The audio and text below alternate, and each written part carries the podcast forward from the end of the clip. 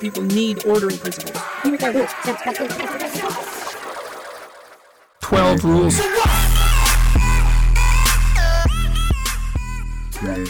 Hello, welcome to 12 Rules for What, a new podcast on the far right from the perspective of the far left.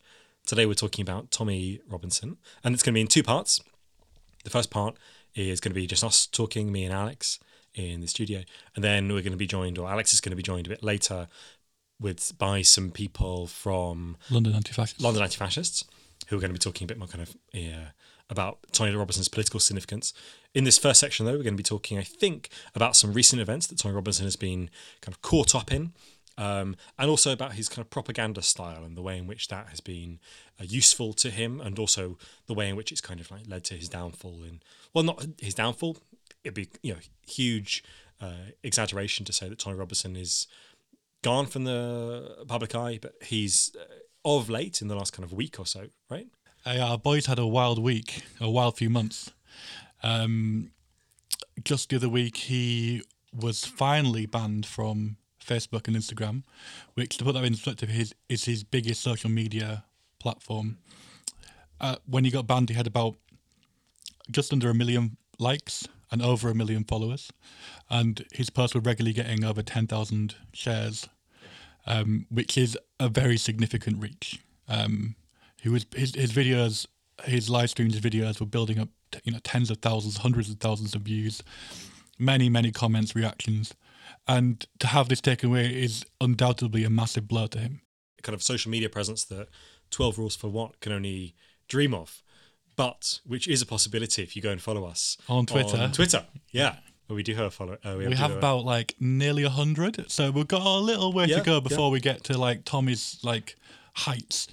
But you know, Hopefully, it won't be take, suddenly taken away from us.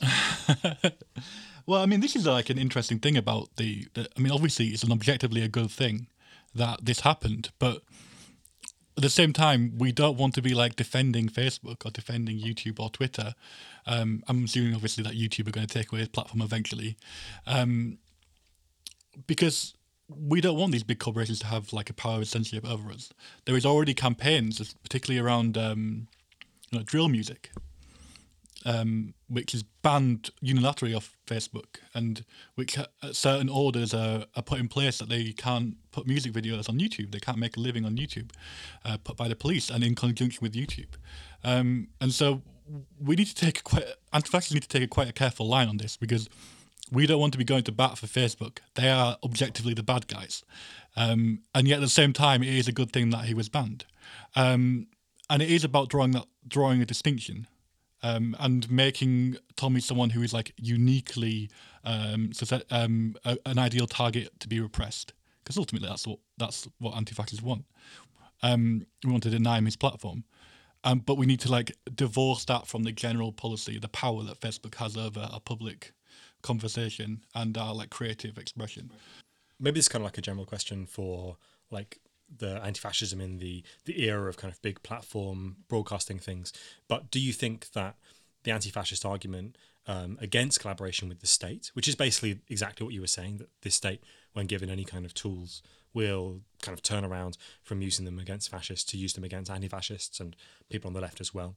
Does that same exact argument apply in the case of other kinds of things that are able to legislate or censor speech, like Facebook and YouTube? Is there a real equivalence here? I think it's an interesting question, and there's no doubt that a lot of these multinational tech companies have uh, much more power over certain ways we communicate than the state ever ever could dream of. Um, so far, this hasn't happened, and mainly because um, as as like big companies with big public profiles that kind of get very hurt, like materially, when there's a campaign against them. Um, just look at all the allegations around Facebook this past year. Facebook has a terrible year. They are changing. They're trying to change.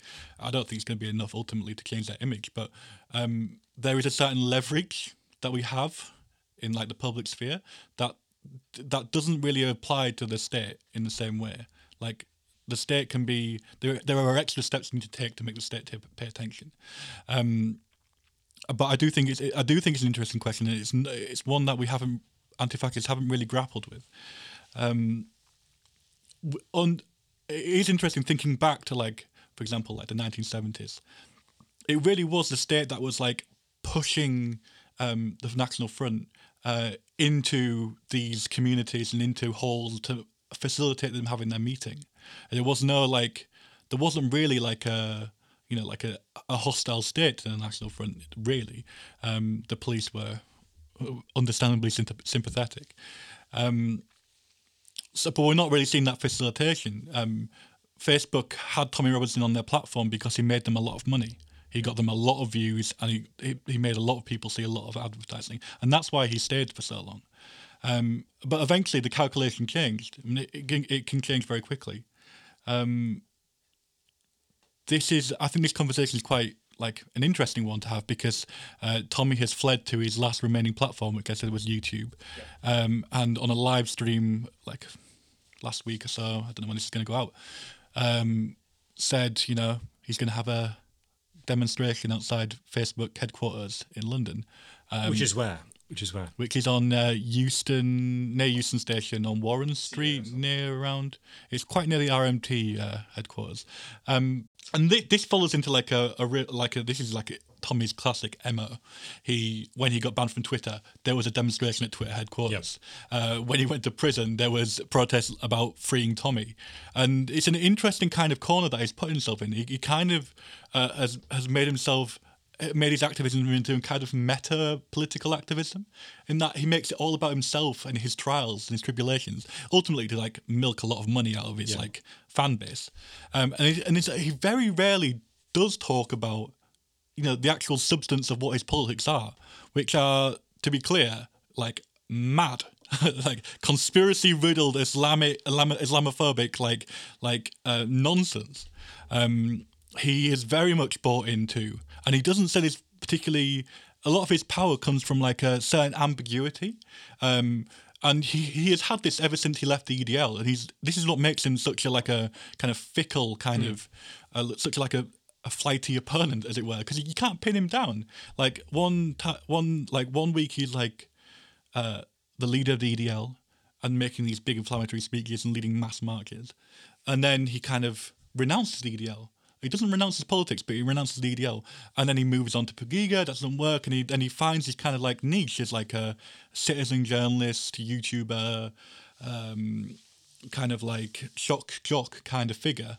And he's found his kind of perfect platform. He doesn't want to be pinned to a movement because then all the kind of crazes can be tied to him, and so he kind of floats above it. So what was I talking about? Generation identity he very much subscribes to those politics. Last year, he met Martin Sellner.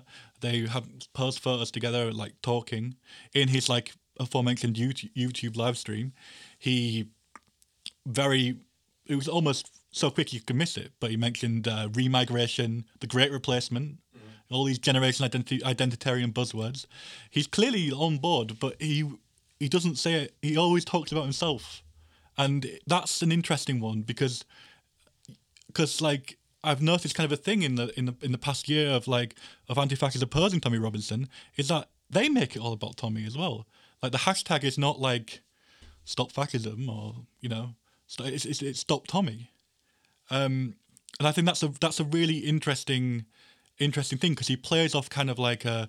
Uh, uh, the, the, he plays off the, the you know the personalized parasocial relationship you can make with people online, and he he's he's kind of like spun that into a movement that's not really a movement. It's an, like an audience almost. Should we talk about a bit more uh, kind of how exactly we think that he does that? How exactly it is that he manages to establish and maintain such like an intense, effective connection with you know thousands, maybe like hundreds of thousands of people, uh, and has done over the course increasingly of maybe the last kind of few years. You see people him kind of turning up at rallies, um, which are mostly filled uh, with kind of like people are just kind of milling around, standing. And there are these videos that you see in the kind of live streams of when he's arriving. There is suddenly this sense of presence that, that, that something has arrived that is absolutely exhilarating for the people who are there. And he completely um, kind of focalizes the space. Everyone turns to see him. Everyone turns, to, and all activity kind of buzzes around him. And the, the, the people who he goes to meet have this kind of really intense like enjoyment of his presence. And I wonder like how you think it is that Tommy Robinson has managed to um, construct that through his propaganda. Like, what precisely is he doing in these videos? What precisely is he doing by constructing himself on a, in a particular way on Facebook, particularly on Instagram, particularly on YouTube, in order to generate this intensity of effective relationships with his audience? So I think um, much like like much like Donald Trump did in America, he's very much like uh, he's very much uh, taken on like a 20, 20th century like mantle of celebrity and stardom, but for a very specific audience, which is really interesting. For like he is a I, I, I can't remember the exact stat off my head, but he is one of the most well known figures uh, in the UK. I mean, he's like about fifty five percent of people like he has like fifty five percent name recognition, which is for like any like public figure is enormous. It's huge. Um, and so like a lot of people have already made their mind up, and he's got like maybe I, I would say probably around ten percent of the the population in the UK, maybe as high as that. Um, have some kind of positive feelings towards him, and everyone else absolutely hates him. And there's no there's no two ways about it. But he's very much mind like uh, mind that kind of ten percent. Um, you talked about propaganda, and I think there's there's clear like deliberate narratives that he's weaving. There's the narrative of grievance. He's always under attack. He was under attack when he was in the EDL. He was under attack when you know he was like fighting battles with uh, like Muslim extremists. Um, he was in, under attack from the fake news media. Uh, he was, you know, under attack from the state, from the establishment. That whole Free Tommy movement was him as a victim, uh, as quite a, you know, like a, a, kind of a passive figure in the background, like these people could project themselves onto. Um, there's also like the us versus them uh, thing that is going on, and also like he like kind of bears all to these people, like he like was quite happy to, to reference his children, have his children cameo in videos. He'll like film himself saying stupid shit when he's drunk on or high on cocaine. He'll like uh, he'll you know he's quite happy to like film himself in a very unflattering light. Yeah, there's these like very personalized touches. He's like kind of like the bearing of a life to to form this like very intense bond. So these are the ways in which I think actually there's a real distinction going on between what Tony Robertson does as a collection of tactics for seducing an audience and what you might find in like a 20th century celebrity.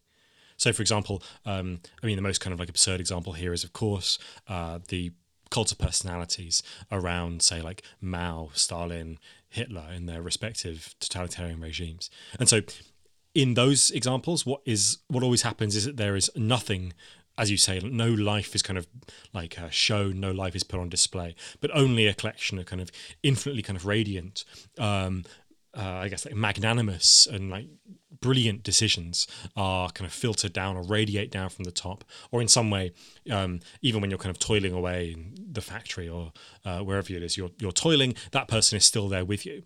So it's that second sense, that second sense that Tommy Robinson is always kind of there with you that seems to really hang over from the 20th century. And yet, all of the sense of kind of perfection, all of the sense of cleanliness, all of the sense of um, genius is actually deliberately dispensed with and deliberately lost. Well, yeah, I, I agree with that to some extent. I think uh, when I said 20th century, I was thinking more of like the National Enquirer, like Heat magazine. You know, like these these these publications have symbiotic relationships with their subjects.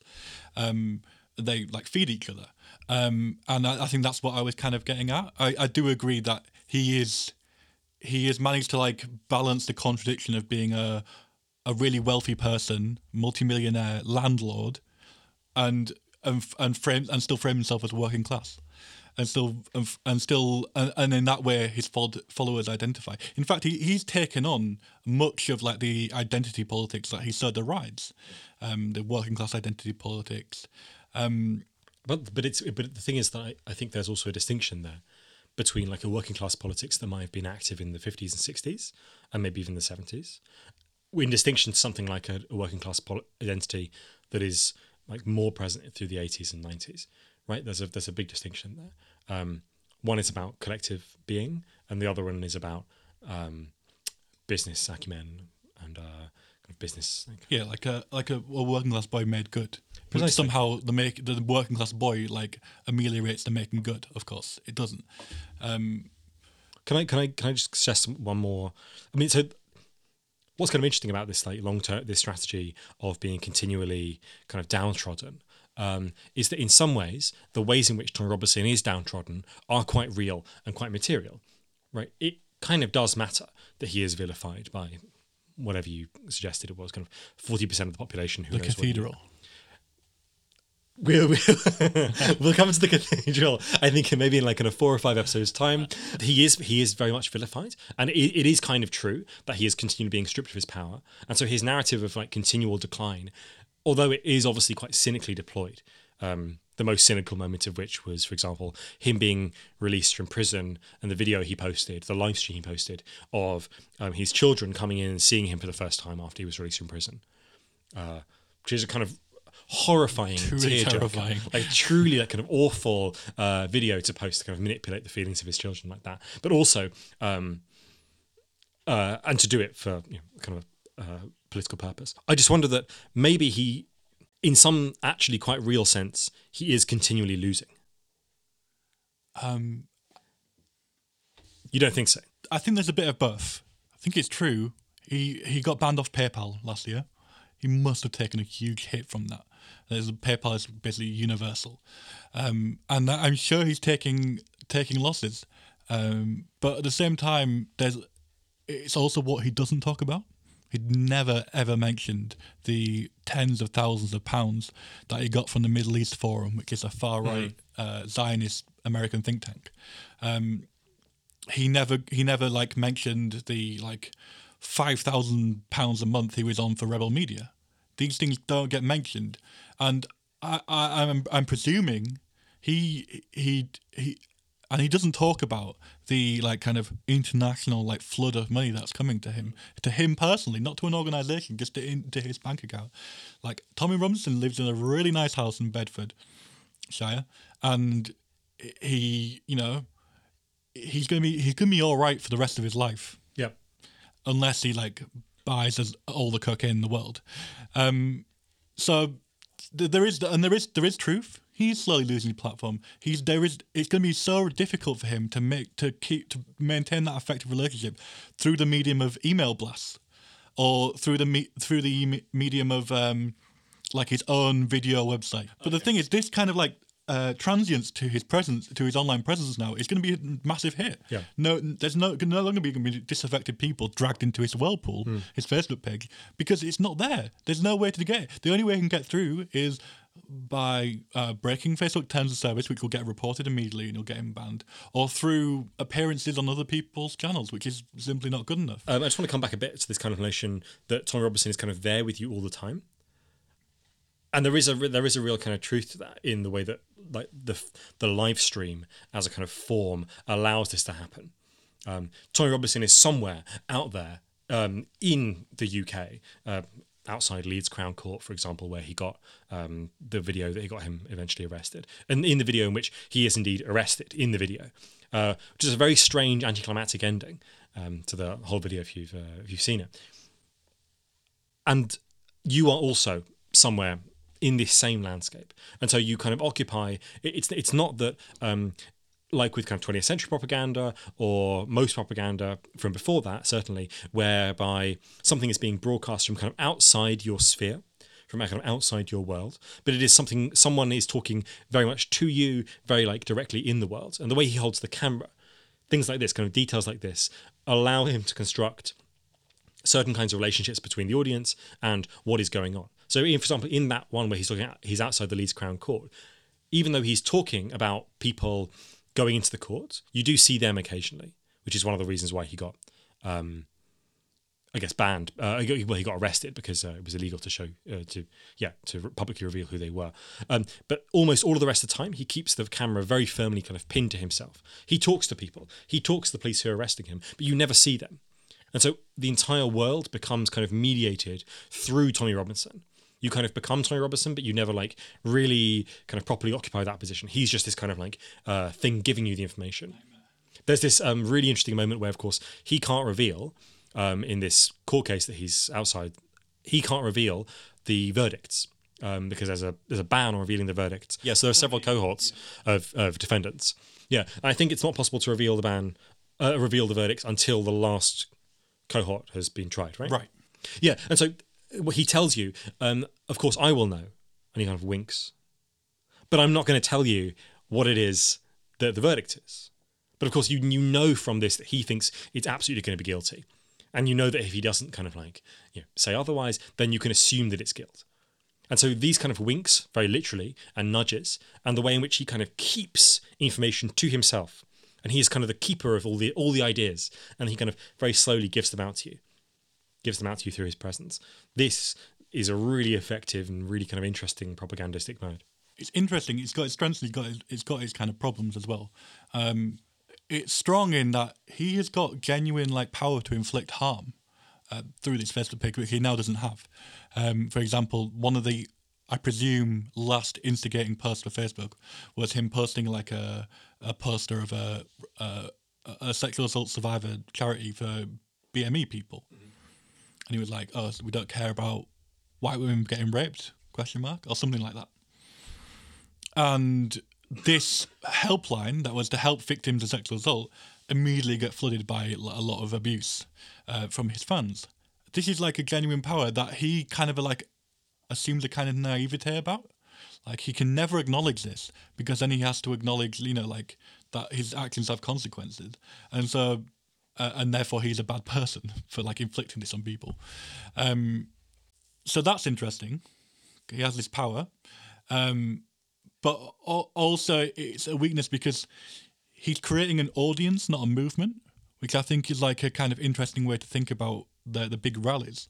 People have a direct connection to one individual, to Tommy, um, but they they're not making the connections between each other beyond their like friend groups and family groups. And so, unlike, for example, the BNP, which organized itself into branches and did like electioneering and leafleting and and tried to like form a, had festivals and tried to form effective bonds between its members, same for the National Front and in many far right fascist, building like kind of a fascist feeling of like forwardness and action is is often integral to fascist politics. Instead of that, people are getting a we're with Tommy because we like Tommy, and there's nothing in between us. There's no higher purpose for our for our collective activity, um, and I think there is where going to be his downfall. His YouTube is a third of what his Facebook page was, and the way YouTube algorithms work, he will probably get more views on his live streams because it's YouTube algorithm is famously uh, tends towards the extreme for its uh, recommends. Um, but beyond that, and once that's gone, he's he can't maintain that bond, and they will move on or they will forget. Do you think the narrative? So people talk how or have talked in the past about uh, kind of process of radicalization of people joining big groups. For example, one of kind of I guess fears around the Football Lads Alliance. Um, its kind of mass demonstrations was that in some way these would turn from being kind of you know a small core, maybe a few hundred, maybe a thousand, really hardcore right wingers who had managed to attract somehow 50,000 people who, you know, thought that terrorism was bad. Um, but it didn't have any kind of political expression beyond that. And that what would happen, the kind of big fear was that these thousand people would somehow manage to like seriously radicalize, you know, some uh, substantial portion of these 50,000. You're saying that that's probably not going to happen or probably not going to occur with Tommy Robinson, that he doesn't produce that kind of mass movement? I think it is going to happen, but I think it's going to happen uh, on a much more individual basis. So if you think about, for example, Darren Osborne, who committed a horrific terrorist attack um, on Finsbury Park Mosque, you know, he had Tommy Robinson's tweets sellotaped to his dashboard of his van that he then drove into a crowd of, of worshippers. That's truly terrifying. Um, and obviously Tommy cannot like can never mention this. This is like, you know, a truly like a, a damaging thing to him. Um, but I think it's these kind of like this is the danger that his the free Tommy and and his audience comes from is that there's very few there's a very small number of people very willing to to ape a, like kind of ISIS radical kind of mode of attack against Western that's usually directed against like you know the West Western institutions directed towards Muslims.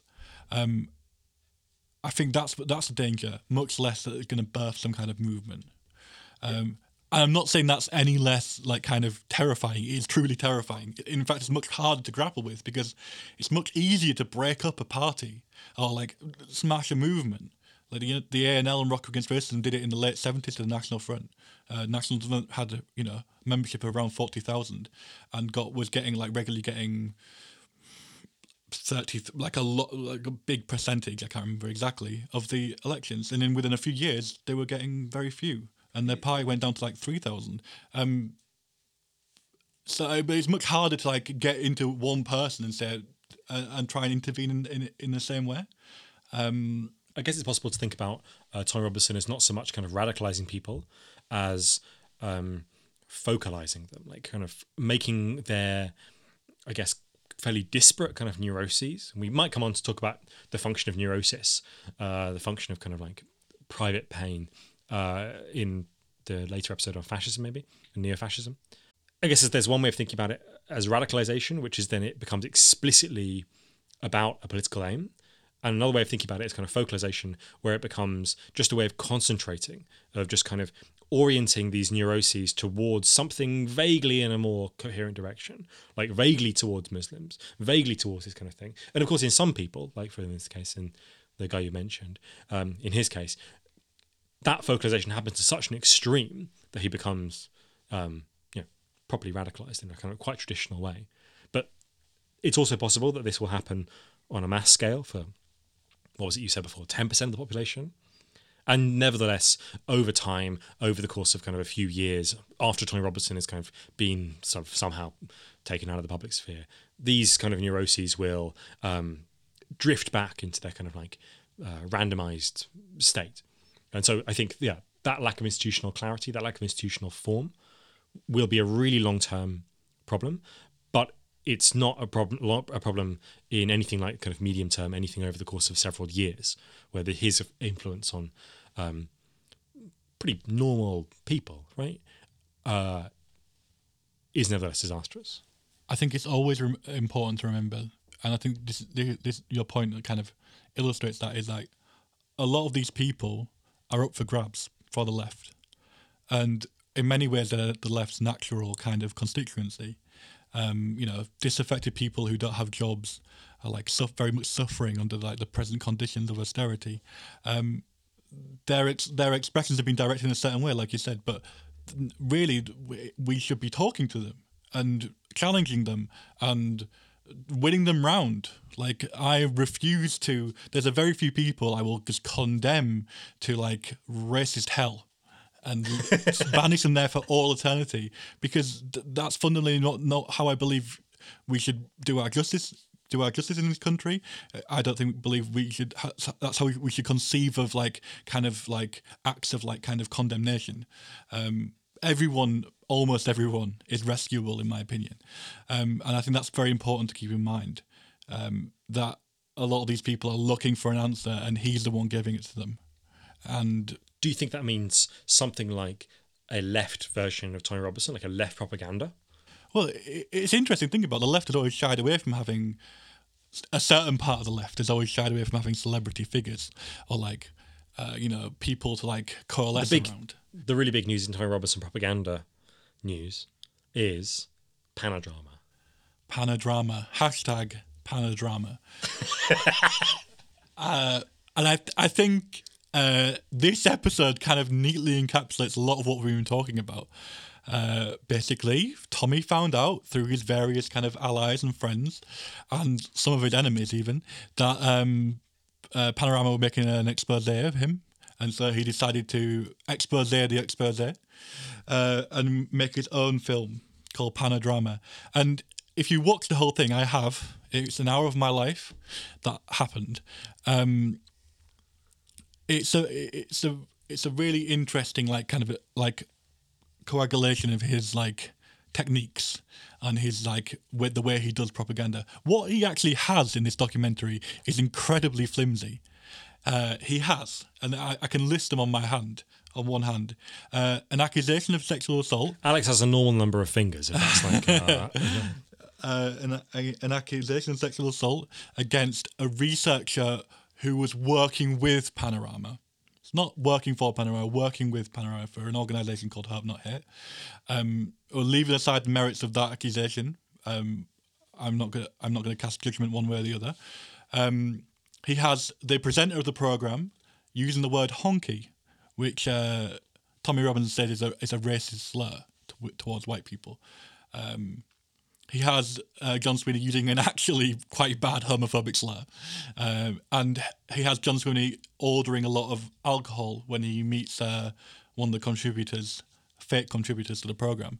He also uh, played a bit of a you know punked "You've Been Framed" kind of prank. You've been framed. He played a kind of prank on uh, uh, on Sweeney by like faking a text to another person where he threatened to kill this person obviously, you know, John Sweeney has this as part of the program, and when he confronts Tommy about it, Tommy says, "Ha! I can prove that I did not send that text because I sent it myself to fake it because we're all in cahoots." And ah, ha, ha. Um, this is like, and that's basically what he's got. That's the whole thing into an hour.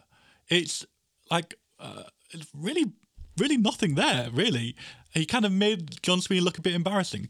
Now it if you look at it for just the content, it's it's, it's nothing.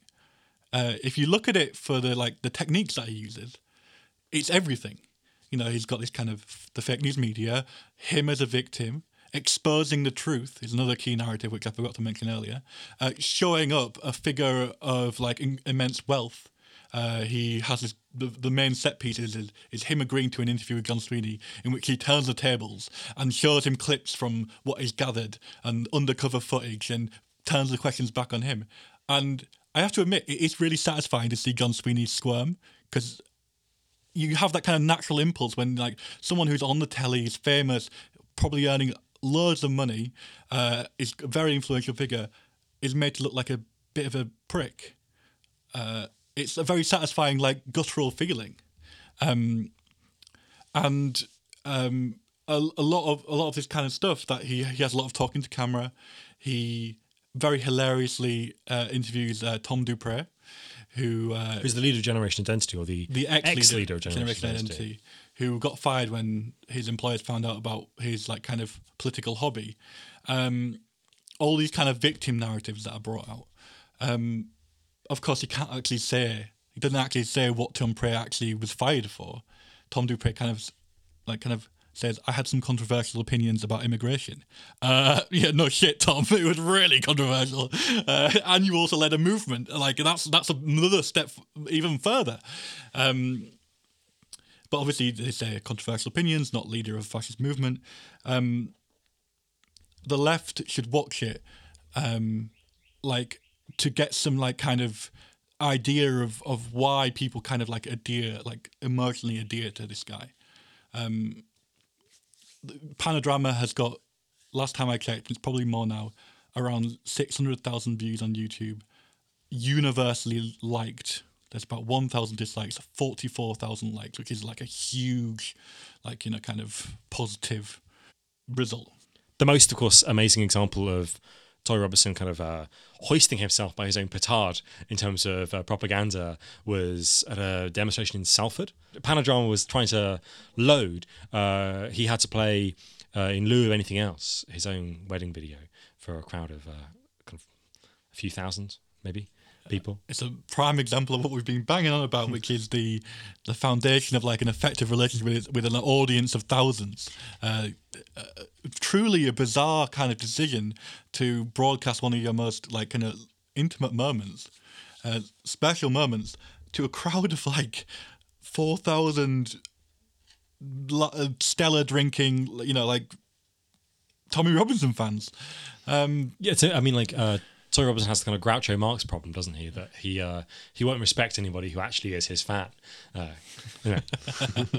and now we're going to have an interview between Alex and some people from London Anti-Fascists. And now I'm joined by uh, B and Jerry from London Anti-Fascists. Uh, we're going to talk a bit more about Tommy Robinson and what LAF have been doing this year. Um, welcome. Hello. Cheers. So yeah, the reason I wanted to talk to LAF about about Tommy um, is, I mean, you you have been like organizing against him for like since he basically started, one of the biggest London anti-fascist actions was uh, against him when he was in his EDL incarnation when he came to Tower Hamlets. Um, and I, I guess, first of all, I think, I think I don't think anti-fascists have had a very good, uh, have managed to grapple with like a response to him um, in any kind of meaningful way. He's still kind of like the white whale of the anti-fascist movement. Is that no one's really nailed him, and I just wondered um, why you think that was. Um, uh, what what what what has Tommy done, which has given him this kind of status as like an untouchable in like the far right? I think that why why he's hard to pin down is because he's always jumping, but like between his to his next uh, fad, like he's jumping onto his next thing. So we can't pin him down. He, had the EDL, Pegida, and then Rebel Media, and he had his all. He has his whole stint about being an activist journalist, uh, and that type of stuff. Yeah, I mean, I, I yeah, I definitely see that. I just it's interesting to see that the his like his attempt at Pegida wasn't so successful. It was like a few demonstrations in like a car park in Birmingham that got maybe hundred people max, if that. And he, I think he must have made a conscious decision to like kind of reinvent himself in some ways. And I, I think that's very clever, and it's it's uh, unlike a lot of what his like far right contemporaries have been able to do. Like for example, Paul Gil- Paul Golding of Britain First has no one really knows what he's doing nowadays. He's basically irrelevant. Uh, irrelevant. Now he's got banned off face. Now Britain First has been banned off Facebook.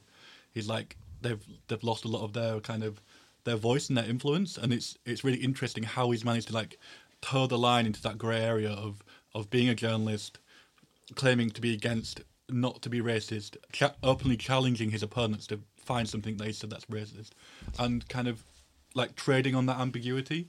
And I, I yeah, I guess we I think as a movement we do really need to talk about him because he's he's unlike the DFLA or unlike Ge- Generation Identity, he's very much avoided being pegged as uh, as a far right activist, as a fascist.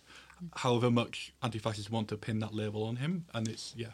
I mean, yeah, I'd agree. I think I think it's difficult. I mean, I wouldn't even go as far as to say he was he, he is a uh, fascist. I don't even know how I feel personally about that. Like it's a because obviously like the descript like um our definition of fascism um has changed um over the um, many decades um and I think he is actually like a key uh uh person in in as a key example of someone who is actually like made it difficult for us to be able to pin him down in that sense. And I think um, one thing that he did that was very clever was um, coming out of the EDL um, after failing to get Pegida off the ground and, and, and that being a big um, sort of defeat for him. He, he like you said, he reinvented himself um, under this like new kind of label as um, as a journalist, uh, and and also he kind of has been um, and and also denouncing his uh, denouncing his um, uh, ties and his uh, loyalty to the EDL. Um, who he, he, I remember like listening to this like one um, press release that he did where he talked about the EDL being full of Nazis and how that was that was an aspect of the EDL that he that he always um, uh, tried to um, uh, challenge, and he wasn't proud of that aspect of the EDL, uh, which which make which makes it easy for him to kind of say to his wider audience and, and for his followers to turn, turn around when everyone calls him a racist um, or, or a fascist to turn around and say, well, no, he's not a racist, he's not a fascist because he actually denounced his uh, part in the EDL. He denounced the he denounced the extreme, the more extreme elements of the EDL, and that's really worked in his favor.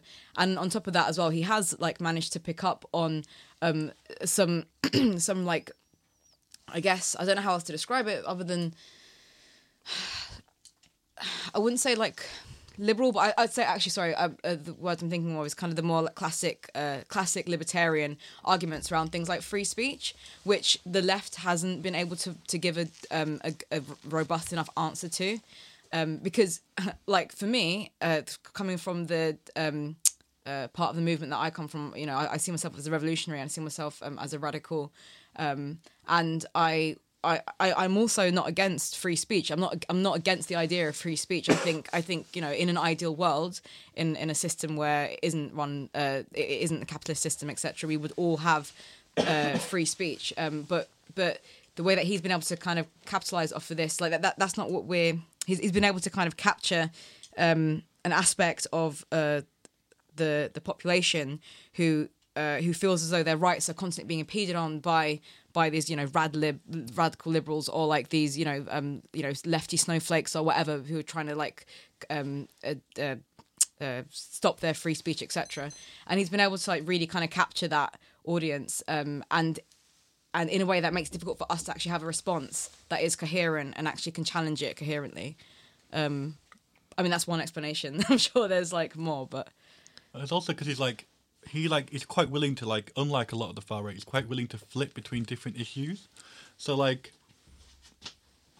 there was a whole thing about Soldier X that happened recently that people might not have been people read because it didn't really catch fire, but then he very quickly moved on to Brexit, and then he very he he he, he can move on, and then it was the uh, it's the issue of so-called um, Islamic Muslim rape gangs and stuff, which he's been very good at just flitting between things. and It's very hard to like pin him down to like a specific issue where we can where anti-fascists can like kind of just nail him on that thing because he's like expanded his net. And I also think it's interesting how instead of like being like conciliatory toward like the left, he's purposely and I think like a lot like how Steve Bannon and Donald Trump were successful, he's maintained this extremely antagonistic pose to the, like the liberal left establi- establishment. Like he invades newspaper offices, or he like gets his camera out at every opportunity and films people, and and it's kind of trading off that like kind of antagonistic, antagonistic populist populist kind of moment that we're in, which is really clever as well.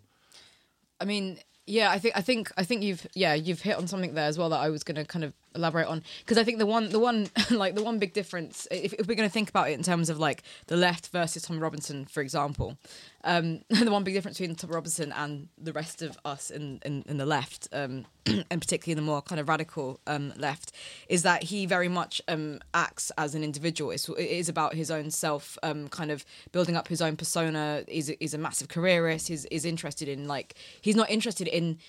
I don't think he he doesn't strike me as someone who's interested in building a really meaningful movement. I think it's all about him. Whereas like um, the people who are in opposition to him, we are interested in building a collective. Uh, uh, a, movement that doesn't that doesn't kind of like um, uh, what's the word uh, celebrate and uh, overly celebrate and grandize like individuals. I think an interesting thing that's happened recently is this this October the thirteenth uh, mobilisation that LAF were involved in, along with other groups. And I just wondered if you could speak to that because although although the the unity demonstration wasn't like specifically opposing. Well, first of all, could you quickly explain what what that, what happened for listeners who might not not be uh, not might not have it on their radar, um, but also like just speak to why you think that was a success and if it points to any any new ways of doing anti-fascism or or what avenues that opens up for anti-fascists? Because i mean it wasn't a, specifically opposing tommy but tommy comes from like a football hooligan kind of dfla fla edl kind of background.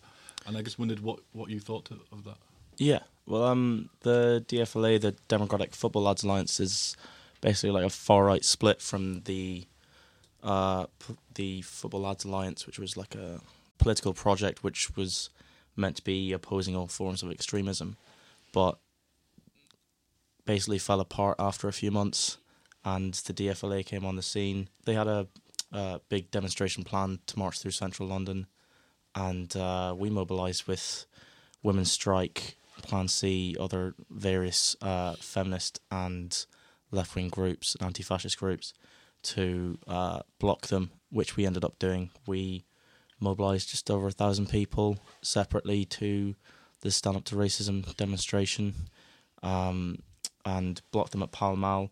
And yeah, I th- I think it was I think it was successful because we we showed that we can we've come a long way this year in mobilizing large numbers of uh, militant activists uh, who are prepared to um, stop the far right by any by any means necessary. I mean, and you you specifically there um, opposed the unity demonstration to uh, stand up to racism's rally and what what do you think was done differently to, to them that made it like a more successful mobilization?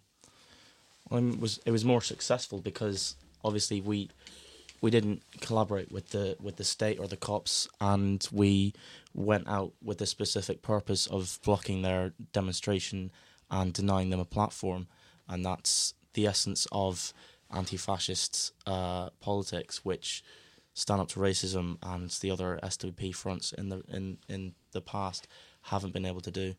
Like back in the seventies, they had a huge rally uh, while the NF marched through central London, and later on, NF gangs ra- ran around places like Tower Hamlets and Bethnal Green, uh, attacking um, Bengali Muslims and other minorities.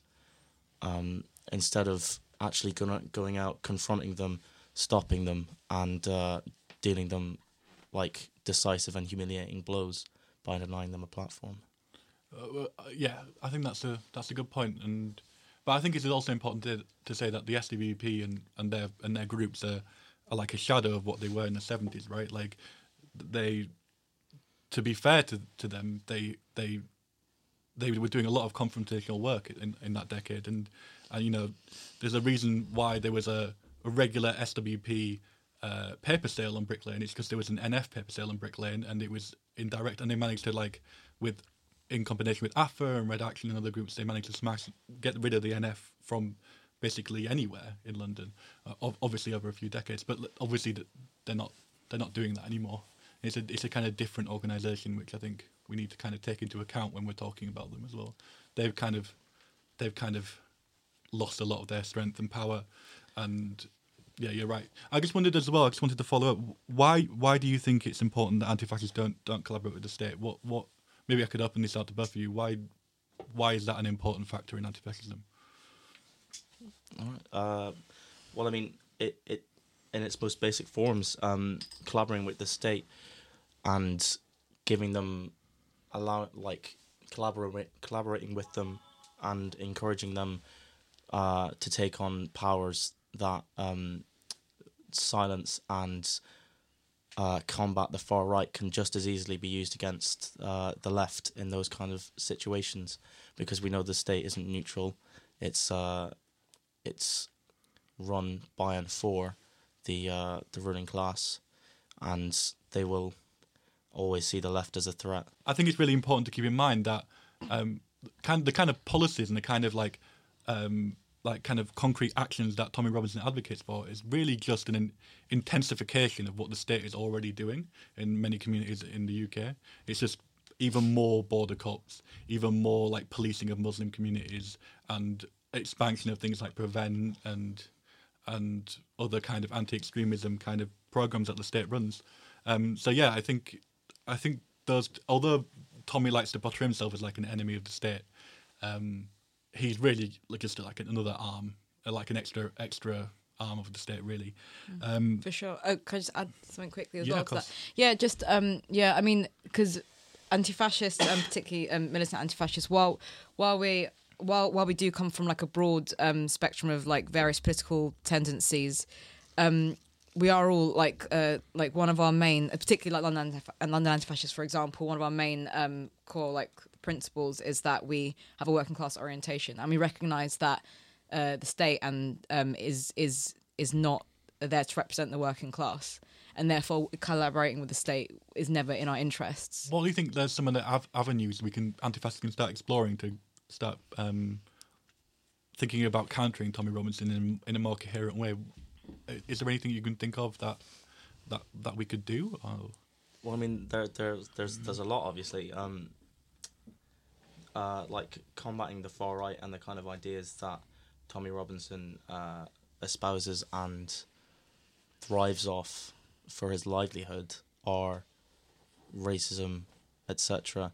And the way we combat that is by organizing uh, the multiracial working class and going into s- communities and um, trying to foster a sense of unity between working class communities and combating that kind of uh, racial prejudice that there is um, amongst those. I mean, but it's important to consider to take into account though that a lot of people who aren't white also support Tom Robinson. Yeah, like he, he, he does touch, yeah. Like yeah. Uh, he's managed to actually um, uh, galvanize support from various uh, uh ethnicities as well as like white uh, you know the, what what you think of as like the white working class in the UK, um, and that's important. And and I, and I guess I mean echoing what you just said, like the way to combat that is through uh, re- uh, is through showing people that it's that we should be united as a class and not through and not be divided through like uh, uh, racial segregation, racial bounds, etc. yeah, I mean, to I've actually often I, I've I've been thinking about like Tommy Robinson for over a year now. Unfortunately, he haunts my dreams, and um, and and I have I have if if I can be uh, if I can yeah be a bit candid, um, I have often thought that the only way, sometimes like when I'm being a bit more defeatist, the only way to get rid of him is just to expose some kind of like noncery that he's done or something. I just, I genuinely feel like, like you know, like if it comes out that he's a pedo or something, that might be the only way we can actually bring him down amongst his like, his followers. But I think even then, even then, there'll be like a group, a hardcore group of uh, of his supporters that will just that will just not back down. Um, I mean, we have, yeah, you, you've got a point. Like, we haven't really contended with like a proper cult of personality around Yeah. a specific far right activist, and there's there and we have we haven't really had that in this country. I mean, it was, it, I mean, Oswald Mosley tried to foster it, but thankfully, thankfully, really since then, all the like kind of prominent far right leaders have been like kind of very unappealing. You think kind of think of like twitch-eyed Nick Griffin or like you know John Tyndall or something. They're like they're not particularly like kind of compelling figures, um, and they can't be construed of. And, and Tommy's kind of got the full package as it was. He's kind of like, you know, he, he looks kind of normal, and he he's he's he's very good at kind of like um, portraying himself as as as someone speaking up for some kind of like silent silent kind of like majority of the British public. Um, and obviously, you know, he has his baggage. Like the EDL is something he will never be able to live down. But um, people, people are. I think the public are much more willing to forgive that than say like a, history, uh, like a past in like kind of a Islamic extremist tradition, like as as portrayed in the media is. Um, so yeah, I, I think that's the kind of it's a tricky one as well because he's I think he going forward he's going to be the he's still the guy, and yeah, we still haven't got an answer. Um, and uh, as much as I would like to like portray him as a paedophile, um, it's not going to work unless he's like actually like Actually. actually is a paedophile, which you know. Um, I also thought it's interesting this year as well how he's kind of started pivoting towards a like a like an anti anti left position, M- much more than so that was in the EDL where it was the left was kind of like allowing a lot of this stuff to go on, but the target was still Muslims basically.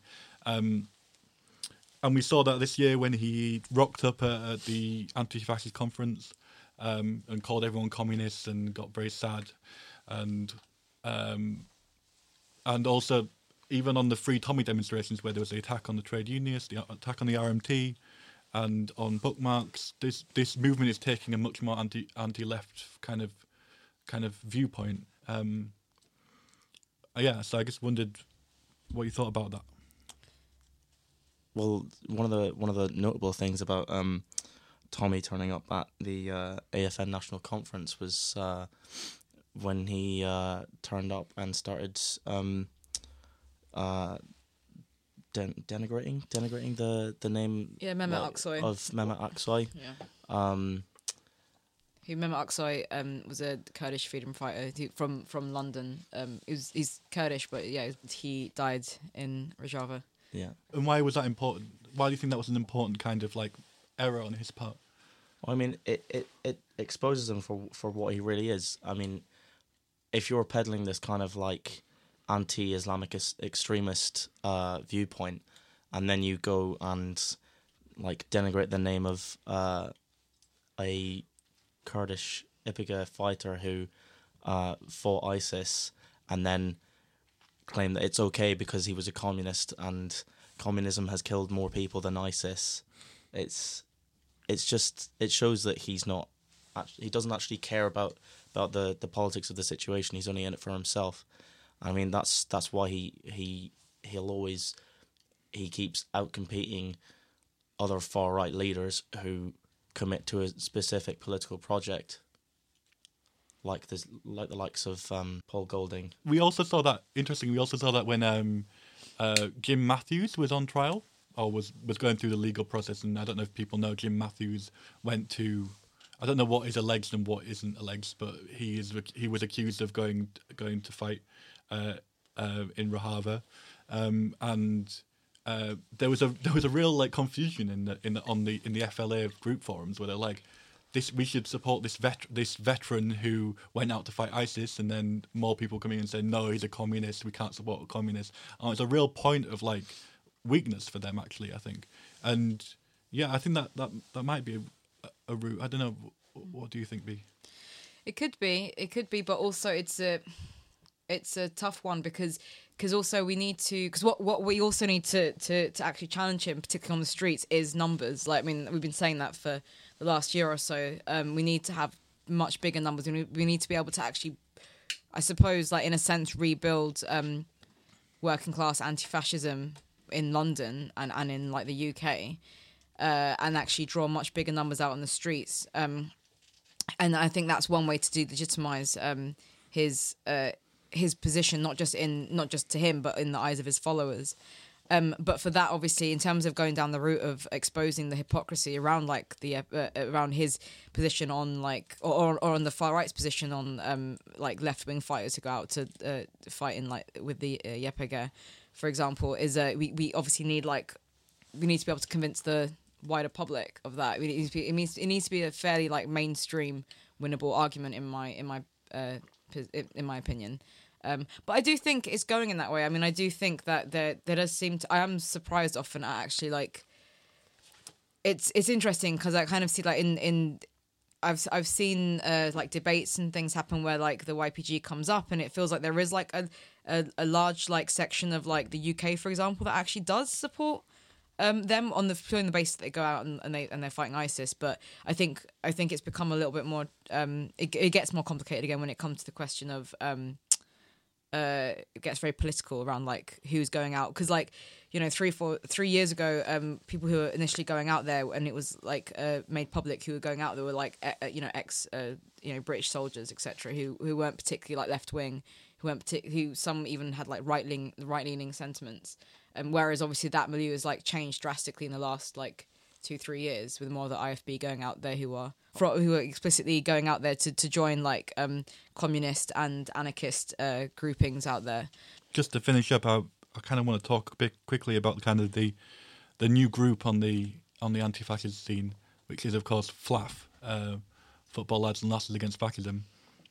Um, and and they've done some interesting stuff so far in in that they've kind of been the been the ones to like directly attack Tommy Robinson's identity as a football hooligan and attack his like kind of like uh, legitimacy and and, uh, and kind of heritage within within that kind of scene. Um, and they recently mobilised kind of semi separately. I couldn't really work out on the day itself. They were kind of a bit independent of the Unidemo, but also kind of in coordination.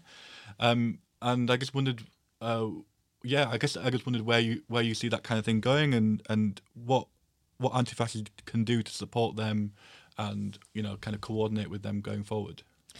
I mean, I think I think FLAF is a great um, like intervention in sort of uh, in like in the last like considering like the last um, few years, I'd say of like anti-fascism. Um, like it, it feels like with a lot of I feel I feel like sometimes like the the, the left um, and the, the the militant left and the radical left can be a little bit inwards looking and not and I feel like sometimes we can kind of um, forget that actually we are we are part of the working class. We're trying to engage in that, um, and I think that FLAF are really great in that they actually like they actually want to be organizing like on football terraces. They want to be organizing in working class areas. They're saying that like yeah, you can be a, you can be a f- football fan, but we want to kick like racism and fascism out of football, which there is like a, a long history of um, of like the far right being able to organize um, fairly successfully within um, uh, football culture and like working class football culture, etc.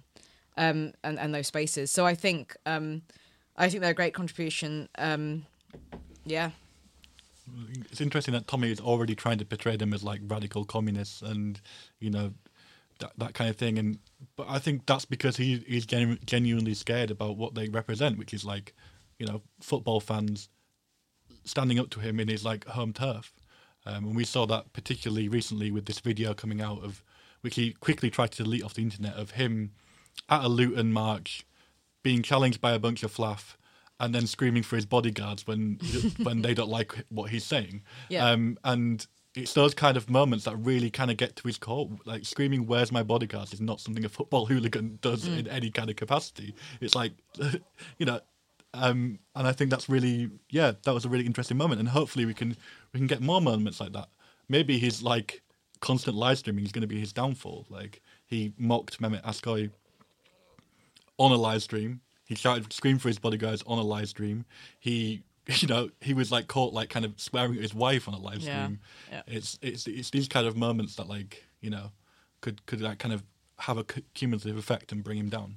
Well, there's the hub.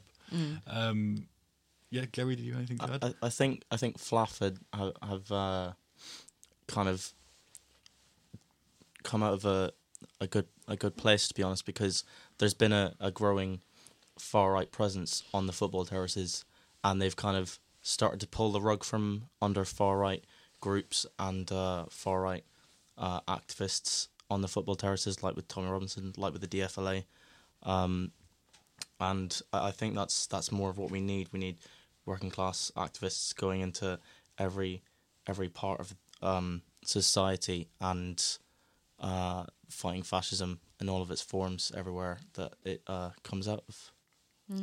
And Yep. on that positive note, we'll leave it there. Thank you very much for for talking. And Thank you uh, for having you. us. Bye.